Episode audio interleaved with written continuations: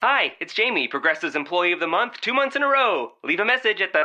Hi, Jamie. It's me, Jamie. I just had a new idea for our song about the Name Your Price tool. So when it's like, tell us what you want to pay, hey, hey, hey, and the trombone goes, blah, blah, blah, and you say, we'll help you find coverage options to fit your budget. Then we just all do finger snaps while a choir goes, statements coming at ya, statements coming at ya. Yes? No? Maybe? Anyway, see your practice tonight. I got new lyrics for the rap break. Progressive Casualty Insurance Company and affiliates. Price and coverage match limited by state law.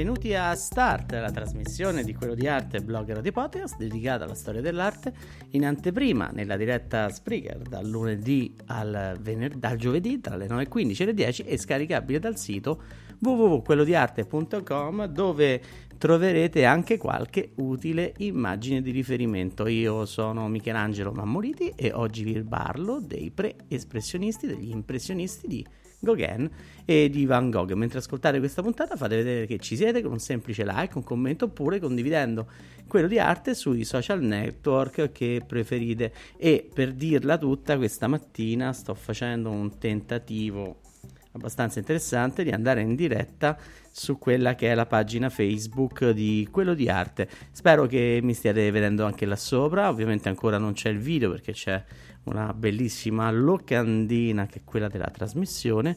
Eccomi qua. Perfetto. Bene, qui ci dovremmo essere. Mi sembra che è tutto a posto regolare. Vediamo un po'. Che co- di che cosa parliamo? Parliamo intanto, vi ricordo che se per caso non conoscete alcune delle immagini eh, a cui faccio riferimento, potete andare sul sito www.quellodiarte.com dove trovate praticamente tutto quello che che c'è da sapere. Bene, um, iniziamo con gli artisti come Paul Gauguin, e, um, artisti che vivono in Francia, hanno origini francesi e il rapporto di amicizia tra Van Gogh e Gauguin, inizialmente di amicizia e poi diventerà una lite tremenda e furibonda, ecco che eh, dà il via però a quella che è la loro arte. Oggi indagheremo in questa mezz'oretta insieme, indagheremo quelli che sono le caratteristiche comuni e i vari modi di orientarsi di questi di questi due artisti. E innanzitutto possiamo iniziare a vedere che mh, effettivamente ecco la prima opera che vi ho voluto preparare è il Cristo giallo. Non è un'imprecazione assolutamente è proprio una rappresentazione sacra dove noi vediamo un Gesù sulla croce che ha il colorito tipico giallo Sull'esperienza di Gauguin nell'arte, lui mm, per arrivare a questo tipo di pittura beh, ha un percorso abbastanza uh, autonomo e questo percorso inizia con quella che è una carriera tra i pittori nabì che si definivano mm, profeti, si chiamano bis. E quindi mm, profeti di che cosa? Beh, avevano una vita più che altro spirituale, cercavano di distaccarsi dalla realtà e lui si porta dietro da questa pittura comunque sacra, quelle che sono alcune caratteristiche importanti. E queste caratteristiche le si possono trovare con tanta bellezza in ogni caso in quello che è il, eh, il Cristo giallo dove noi vediamo una scena, non è, attenzione, non è un calvario, non è una rappresentazione nel, nella sommità di quella che è stata e la passione di Cristo. Infatti, se distogliamo un attimo lo sguardo dal soggetto, dal soggetto, principale dell'opera, abbassiamo gli occhi e vediamo che ci sono delle donne che non sono donne palestinesi del 33 d.C., bensì sono signore, anche abbastanza mature, di eh, una campagna rurale, probabilmente donne bretoni che eh, assistono a questo Cristo. Quindi cambiamo fondamentalmente idea di quella che è il soggetto di quest'opera perché non è più Cristo crocifisso, bensì è un Cristo di quelli che sta nei crocevia, nei crocicchi delle campagne e queste donne che si sono fermate a, a parlare con, a pregare, a, a rivolgersi al Signore. Quindi quando vediamo il Cristo giallo non commettiamo l'errore di dire ah no, una crocifissione sotto ci sono Maria, c'è chi l'ha fatto, sotto ci sono Maria Maddalena, no, no, assolutamente no, ci sono tre donne bretoni davanti a un Cristo giallo che probabilmente è una trasfigurazione del colore stesso del legno. Quello che spicca maggiormente in Gauguin è un'attenzione a quella che è la forma delle sue figure e lo noteremo in tante sue pitture in, nel Cristo giallo in particolare sono, c'è una linea di contorno, intanto mh, mm, sono, c'è una linea di contorno che segue tutti i personaggi. Questa linea di contorno è un retaggio, un retaggio dalla cultura francese che eh, spinge gli artisti a dipingere quasi come se fosse una vetrata, in questo caso di Gauguin. E, poi faremo caso a questo, la pittura francese è quasi priva di materia segue più quello che è l'utilizzo di un colore piatto, molto spesso steso a tinte forti. Già l'abbiamo visto un po' nell'outline drawing dei, mm, dei neoclassici, dove c'è una linea di contorno che viene colorata e viene riempita poi dalle volumetrie dei vari soggetti. Invece in Gauguin le volumetrie vanno un po' a sparire e le, i colori iniziano ad accendersi, ad accendersi al punto come se fossero i vetrini di una grande vetrata che eh, si estende eh, nella chiesa. Ora, mh, mm, su questo Gauguin eh, riporta comunque questa, questo cloisonnismo, quindi non più un, un outline drawing sul, sul, suo quadro. Il cloisonnismo rispetto all'outline drawing, che è un semplice disegno, è molto più spesso il tratto che di contorno. Ricorda un po' Botticelli de, della primavera, ma ricorda anche quella che è... Eh, scusate, ricorda anche quella che è una pittura più, eh, più, antica, ma anche medievale, dove la linea di contorno aveva il suo significato. E in fase eh, di, diciamo post-impressionista, Gauguin amplia questa linea e quindi ampliandosi diventa segno e diventando segno diventa elemento espressivo che ha la sua importanza proprio per definire bene i vari soggetti. A volte è sottile, a volte è un po' più grossa, cambia colore dal violaceo al bruno al nero e, e poi eh, ecco che eh, identifica le figure. Quindi abbiamo detto c'è Cristo, un po' sbilanciato sulla sinistra anche se l'asse della croce è quasi centrale e, e le donne che portano riequilibrano a sinistra proprio per aprire questo paesaggio. Il paesaggio è un paesaggio piatto, bidimensionale che ricorda un po' quello che abbiamo visto ieri con Cézanne, l'assenza di paesaggi, di prospettiva, questa prospettiva comunque molto infantile, molto ingenua, molto semplice, eh, è un'attenzione che fa Gauguin in quella che è la sua sintesi delle profondità, anche perché il suo spazio è importante perché ci riporta ovviamente in quella campagna bretone dove è avvenuta la scena. C'è un uomo che scavalca uno steccato, probabilmente altre due donne dall'altra parte per creare un senso di profondità, ma è molto limitato. Quello che spicca sicuramente è il colore. Il colore diventa il vero protagonista di questo quadro che ancora è aderente alla realtà. E su questo mi voglio un attimo soffermare. Ieri abbiamo visto Cézanne e Seurat che eh, parlavano di un colore interpretato per quelle che sono forme molto piccole, no? puntini per, Cézanne, per Seurat e, e macchie di pennello per, per Cézanne, tutto dentro un'impostazione disegnativa geometrica, quindi più o meno ci potremmo stare come idea. Ma Gauguin aveva un'idea sulla pittura, che se vedeva un'ombra bluastra la faceva diventare blu completamente. I colori quindi si accentuano, si magnificano.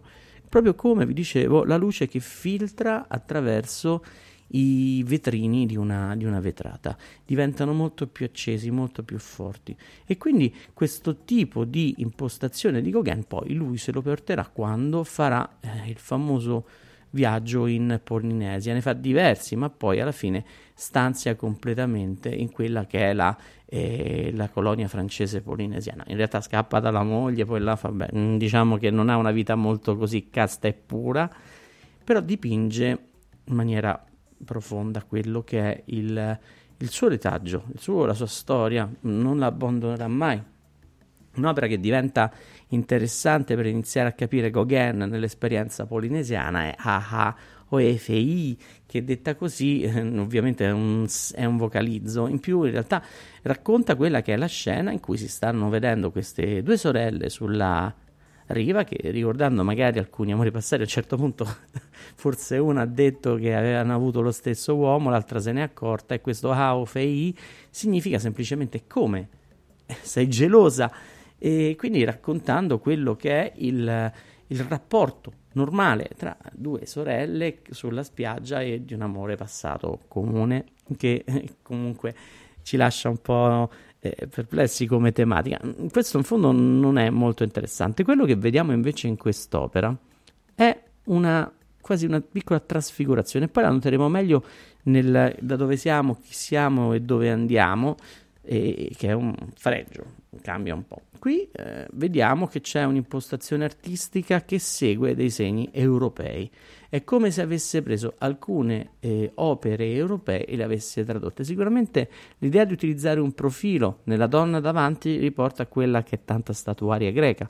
La seconda donna invece è sdraiata nei nostri confronti col viso in avanti e può ricordare quasi un esercizio opposto a quello del Cristo in scorto di Mantegna. Quindi in Gauguin c'è un'attenzione a riportare in Polinesia quella che è l'arte europea, sempre con questa linea di contorno che è botticelliana, ormai sono di questa idea e smuovetemi per favore, scrivetemi quello che volete per cambiarmi l'idea, però io ancora sono convinto sempre di più che queste linee molto sottili non sono più del pittore francese, nemmeno di quello che segue la linea, eh, la se- che segue la linea del, del disegno eh, dell'outline drawing oppure delle vetrate, ma ormai è una linea veramente europea, ma nella formazione. Lo sfondo è molto particolare, il mare cambia completamente, quella che sembra una, una, un riflesso nell'acqua è variopinto di colori, che ovviamente c'è l'azzurro, ma c'è anche il bruno che magari è un po' della sabbia che filtra, ma poi c'è il nero, c'è il rosso e c'è il verde. C'è un cambiamento di colori in cui inizia a essere il colore veramente espressivo e quindi l'espressione del colore di Gauguin nasce da un utilizzo di colori accesi, variopinti, che iniziano a cambiare. Attenzione, però Gauguin non cambierà mai la tinta alle cose ed è questo che poi lo limiterà a non entrare in quello che è il territorio espressionista. Infatti noi stiamo facendo un passaggio con i post impressionisti, stiamo vedendo come alcuni artisti hanno ceduto da quella che è stata l'arte della, diciamo, l'arte del, mm, del colore che rappresenta la luce all'arte del colore che esprime i sentimenti. Quando si rappresenta la luce si chiama impressione, quando si esprimono i sentimenti si chiama espressionismo. Quindi quando Gauguin sta passando in questa fase, l'abbiamo visto anche ieri un po' con Seurat e Cézanne, oggi Gauguin sta facendo la trasformazione. Questa trasformazione si nota proprio con l'attenzione a dei colori molto più vivaci, ma sempre aderenti alla realtà. L'ultima opera ed è quella più emblematica nella sua pittura ed è quella che un po' ci raccoglie queste suggestioni, è il da dove veniamo, chi siamo e dove andiamo. È un fregio molto complesso nella lettura e quindi ci vediamo alcuni elementi fondamentali. Il fregio innanzitutto si legge da destra verso sinistra. All'estrema destra noi abbiamo un cane che sta entrando, sembra quasi un segno di, fam- di fedeltà ed è un'opera questa che effettivamente è legata agli affetti e, e ai valori familiari. Sulla prima scena ci sono tre donne con un bambino che stanno là e rappresentano la nascita e la maternità stessa. Al centro poi ci sono in fondo una donna anziana e una ragazza che stanno camminando come un legame della famiglia vera e propria e davanti a noi c'è un uomo che sta raccogliendo un frutto maturo. È, detta proprio male, la maturità. Questa figura però ci fa ritornare a quello che è il primo referente di quest'opera, una lettura da destra verso sinistra, un fregio dove si riconoscono alcuni personaggi e questa figura che un po' ricorda quella di Mercurio è appunto una sua idea, sua di Gauguin si intende, di quella che è la eh, primavera di Botticelli dove noi vediamo tutte quelle che sono le figure che poi raccontano la primavera e sull'estrema destra c'è un Mercurio che sta frondando dalle foglie e questa figura ricorda appunto quell'idea del, della persona che sta prendendo il frutto della maturità. Che cosa ne fa? Lo passa alla bambina che è in basso accanto a lei, quasi eh, la consacrazione del genitore che passa il figlio, il frutto maturo al figlio. E quindi pa- alla figlia, anzi, e quindi parte un genio che è quello della tre, eh, mm, scusate, un elemento tipico dell'arte che è quello delle tre età, la bambina, la ragazza, la madre e la donna matura, quindi le tre età della donna. Questa vita è sotto quella che è la supervisione, l'osservazione di quella che è un idolo L'idolo è l'immagine sacra illusoria, quella a cui dietro non c'è una reale, eh, una reale rappresentazione di un divino, quella sarebbe un'icona, in questo caso invece c'è proprio una rappresentazione di un qualcosa che è completamente eh, astratto, illusorio, è un po' un'idea di viaggiare al di là di quello che è il velo stesso eh, di Maya. Quindi ecco che l'arte di Gauguin fa attenzione a quella che è un'occidentalizzazione della pittura europea che poi arriva fino in Polinesia e poi ci ritorna a noi. E quella è la cosa interessante di, di Gauguin. Van Gogh invece il percorso è, è, completamente diverso, lui ha una storia molto più articolata, pensate i suoi, i suoi quadri vengono realizzati negli ultimi tre anni di vita, non prima. E infatti nel 1885 realizza I Mangiatori di Patate. Sono gli anni più turbolenti della sua pittura. Lui è un artista attento a quella che è una pittura sociale, viene da studi addirittura ecclesiastici, di legge, eh, svolti sempre con difficoltà e poi a un certo punto inizia a disegnare e disegnando non pensa più a disegnare il bello, ma inizia a utilizzare questo suo segno che è sempre molto forte, molto duro. È un artista olandese, quindi un artista di derivazione tedesca, possiamo dire, dove per questi artisti non conta più la linea, ma il segno, non conta più il colore, ma l'espressività vera e propria del tratto che diventa grosso, modulato. E in questi mangiatori di patate, dove si vedono un gruppo di persone sedute intorno al tavolo, Van Gogh è letteralmente monocromo. Non ha ancora il colore che lo contraddistinguerà. Questo poi lo scopre in Francia grazie allo stesso Gauguin che glielo presenta, gli fa capire quelle che sono le potenzialità del colore, proprio le potenzialità espressive per un francese, ma poi lui le tradurrà in potenzialità espressive per, uno, per lui, per la sua, per il suo tipo di pittura. E queste persone che stanno intorno rappresentano un pranzo frugale, un pranzo povero, dove eh, il, eh, l'artista non si sofferma più su quella che è la bellezza della vita, ma cerca un affondo di realismo. In fondo sente la lezione di Courbet dell'importanza della realtà. A un certo punto però c'è l'esplosione proprio nel mondo del colore, come nel ponte di Langlois, dove la sua pennellata inizia a essere la stessa, ma molto più vivace, giocando proprio con quelli che sono i colori come un impressionista. Soltanto che la differenza dall'impressionista è che l'impressionista continua a utilizzare piccoli tocchi di colore a virgolette sulla tela, mentre Van Gogh la, utilizza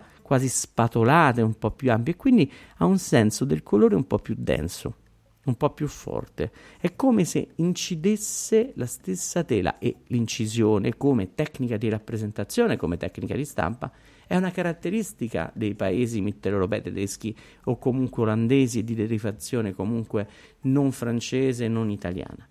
Il disegno per Van Gogh diventa qualcosa di forte, che si evidenzia con un segno pittorico altrettanto forte. Il Ponte Langlois ancora è legato a quegli schemi eh, impressionisti, però post impressionisti quasi divisionisti, dove i colori vengono messi uno accanto all'altro senza essere mischiati. Però l'immediatezza, l'identità di questo quadro è, è più che reale. Sembra, quando diciamo sembra una fotografia, in fondo c'è quella, quella attenzione alla rappresentazione fotografica. Poi inizia a cambiare, inizia la sua tormentata vita, suo, la sua ricerca artistica, anche la disillusione di quello che è stato il mondo degli impressionisti, che lui a Parigi vede, non riesce a vendere, c'è il fratello Teo che lo spinge nella pittura.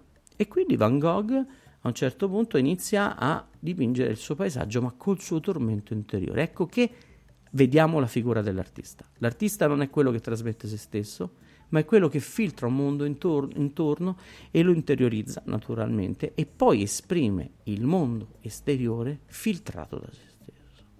È un filtro, è una spugna che ci fa vedere questo tormento di fine Ottocento in cui l'uomo ormai è quasi divorato dalla città e infatti scappa in campagna, rappresenta la città da un altro punto di vista, è un po' lo spleen del decadente Van Gogh, è quello che viene fuori da un mondo drammatico della città per drammatizzare un mondo sereno che è quello della campagna con la sua espressività. Ecco, è un po' come dire questo succederà. E la sua linea inizia a diventare molto flessuosa, molto sinuosa e il tratto diventa sempre più forte, i colori sempre più materici e quindi la sua pittura si lascia andare a quella che è la sua espressività. E da questo campo di grano con cipressi si arriva alla famosissima Notte Stellata, opera in cui lui si lascia completamente andare a quelle che sono le modulazioni divisioniste del colore, che diventano poi linee di forza del quadro e creano questo cielo che evoca la potenza della natura e dell'energia cosmica. È un quadro su cui molto spesso gli studenti, mh, quando lo faccio in classe, pensano di portarlo come eh, immagine grafica di quelle che sono le forze di Newton o comunque le forze di interazione universale. Benissimo, c'è una potenza universale in questo quadro che si esprime e lo riconoscono in tutti al primo, occhio, al primo occhio. E poi che cosa c'è? C'è il cipresso, il monolite che rappresenta quello che è l'attaccamento con la terra e poi finalmente ci accorgiamo che Van Gogh ci rappresenta anche un paese in una piccola chiesetta che si distingue tra le altre, ma ciò che importa più di tutti è il cielo e il colore blu, tra il colore universale. Il cielo realizzato, ricordo sempre, con queste, questi tratti di visionista di colore spatolati, non più a pennello, ma con strumenti che in realtà sono veri e propri coltelli, sta violentando, sta profanando la tela con la sua emozione e la sua forza. L'ultimo, uno degli ultimi, anzi, l'ultima opera per antonomasia, quella che fa prima del suicidio, purtroppo, è il campo di, ca- di, di grano con corvi. In questa sua evoluzione del colore da una ricerca della realtà attraverso gamme cromatiche divisioniste, ciò non cambia niente è sempre un divisionista, è sempre un artista che cerca la realtà, non trasforma mai, mai il colore. Il, ga- il grano il- è giallo, i corvi sono neri, vediamo la stradina marrone, il cielo, anche se terribilmente blu che tende al nero, è plausibile. Qualche nuvola che dà un senso di profondità all'orizzonte, ma il campo di grano con corvi, proprio come ultima opera, chiude un giro post impressionista, ma è un piccolo Mosè, è uno che non arriverà mai alla terra promessa dell'espressionismo. Questo non dispiace però, perché identifica Van Gogh nella sua arte. Forse, e una storia non si fa coi forse naturalmente, ma se forse fosse vissuto qualche anno in più e magari avesse conosciuto un suo collega tedesco che era Munch oppure Kirchner o tanti altri, beh, probabilmente avrebbe iniziato a cambiare i colori anche a quella che è la natura, forse no perché questa è la storia dell'arte, è qualcosa che ci lascia sempre con la curiosità di quello che sarebbe su- potuto succedere se non fosse accaduto questo qua.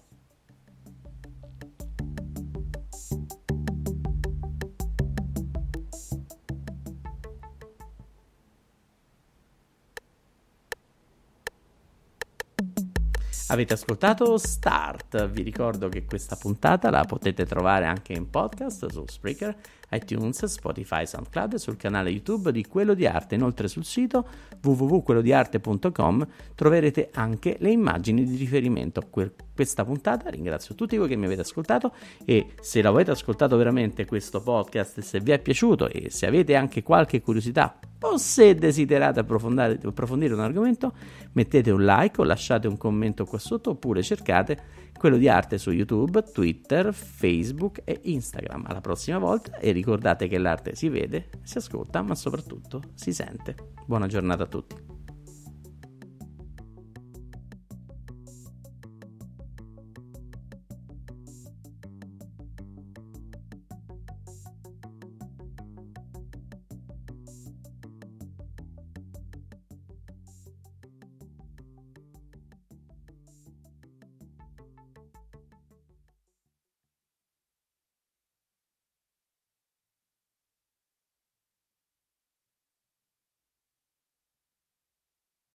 It's Jamie, Progressive's Employee of the Month, two months in a row. Leave a message at the.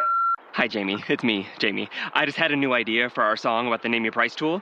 So when it's like, tell us what you want to pay, hey, hey, hey, and the trombone goes, blah, blah, blah, and you say, we'll help you find coverage options to fit your budget. Then we just all do finger snaps while a choir goes, statements coming at ya, statements coming at ya. Yes? No? Maybe? Anyway, see you practice tonight. I got new lyrics for the rap break. Progressive Casualty Insurance Company and affiliates. Price and coverage match limited by state law.